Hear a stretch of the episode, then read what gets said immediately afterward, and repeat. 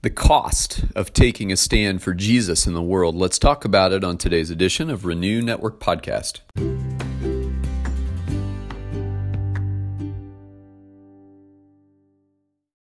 Good morning, my friends. We're moving on today in Acts chapter 16. Going to be looking at verses 19 through 24 today. Uh, this is the second half of Paul's encounter with the slave girl who had the uh, spirit of divination, uh, a spirit from the enemy who was uh, using uh, this power to tell people their fortunes. And this girl was owned by some people that were basically using her as their moneymaker. And Paul called it out uh, as the spirit within her kept identifying he and his associates as men of God who were proclaiming the salvation of Christ. And so Paul calls out the evil spirit and casts it away, commands it to leave the girl. And it did that very hour. The girl was set free.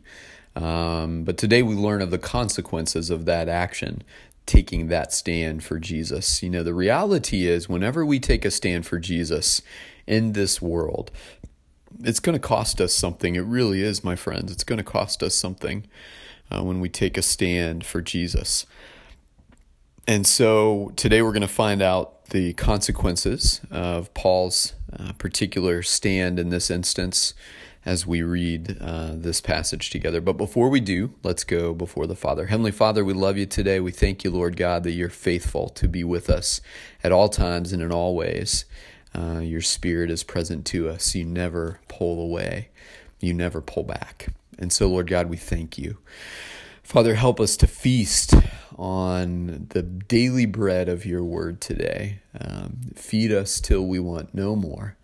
We are hungry and we're ready, and we come uh, just waiting uh, for what you have for us. Set the table, Lord, and speak through your word once again as you're faithful to do. We pray in Jesus' name. Amen. All right, here is Acts 16, 19 through 24. But when her owners saw that their hope of gain was gone, they seized Paul and Silas and dragged them into the marketplace before the rulers. And when they had brought them to the magistrates, they said, These men are Jews, and they are disturbing our city. They advocate customs that are not lawful for us as Romans to accept or practice.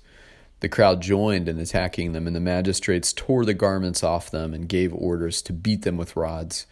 And when they had inflicted many blows upon them, they threw them into prison, ordering the jailer to keep them safely.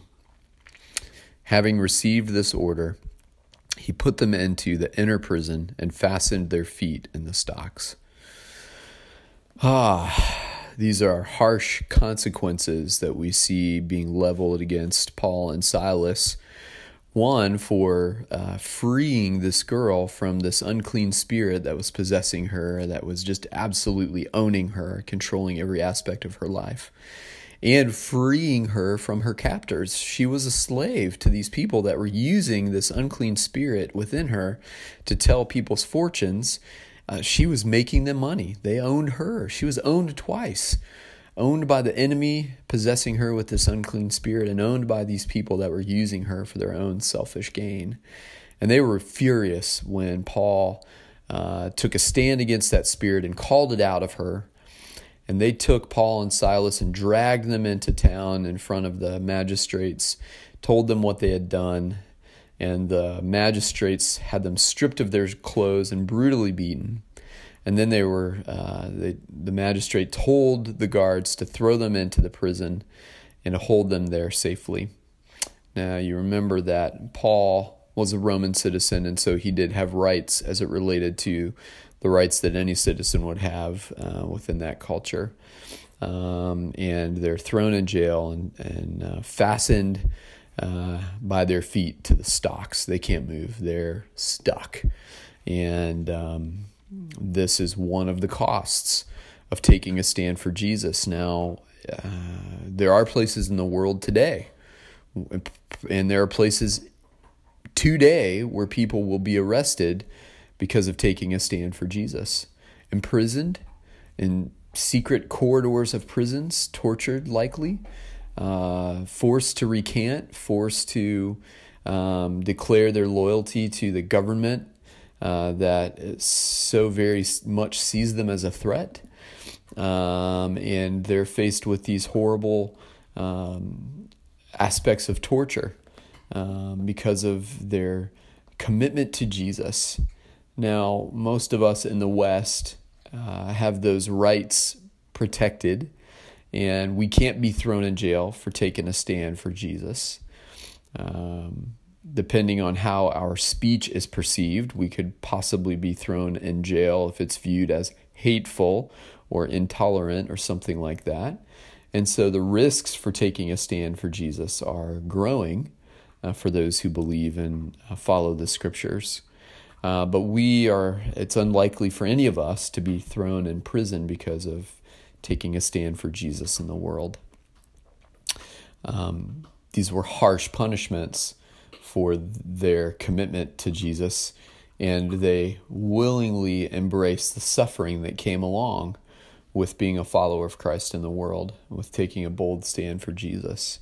I wonder how many of us would similarly take that bold stand, knowing it might cost us uh, a severe lashing, time in prison, or would we shrink back? Would we wilt in uh, in the heat of the fire? Paul and Silas did anything but wilt. uh, they boldly stood, and it wound them up in jail. As we move on in the passage, we'll see what God does. Uh, and obviously, they don't stay in jail forever, so we know that eventually their release comes, and uh, we can be grateful for that. But um, the consequences are real if you're going to take a stand for Jesus in this world. Uh, they may look different for us, but they're real nonetheless. Are you ready to embrace those consequences? Are you ready to take that stand for Jesus no matter what it costs you? Those are questions that every sincere disciple of Jesus Christ must answer as they consider their commitment to the Lord. All right, my friends, thank you so much for taking time out of your day to study. Pray that these words, as always, are uh, encouraging to you and that you'll continue to reflect on them today. God bless.